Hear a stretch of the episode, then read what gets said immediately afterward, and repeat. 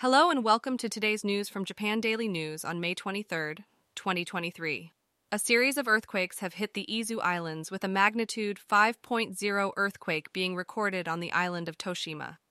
The Japan Meteorological Agency has warned residents to be cautious of strong earthquakes in the region. Meanwhile, construction machinery manufacturers are turning to advanced technologies such as self driving and remote operation to combat the growing shortage of workers in the construction industry. In other news, the Tokyo Metropolitan Police Department plans to arrest four more members of a group suspected of being involved in a special fraud case based in the Philippines. The group is believed to have given instructions for a series of robberies the Prime Minister has announced that he will not consider new tax burdens to fund the government's three year concentrated effort to combat the declining birth rate.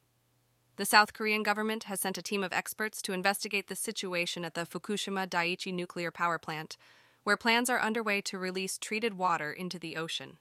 Finally, the amount of money lost to special fraud in Japan last year exceeded 37 billion yen, an increase of more than 30% from the previous year. The National Police Agency plans to strengthen enforcement in cooperation with private companies. And now for the weather. Today in Tokyo, it will be mostly cloudy with a high of 18 degrees C, 65 degree F, and a low of 16 degrees C, 61 degree F. There is a chance of light rain showers throughout the day. And that's all for today's news. Thanks for listening to Japan Daily News.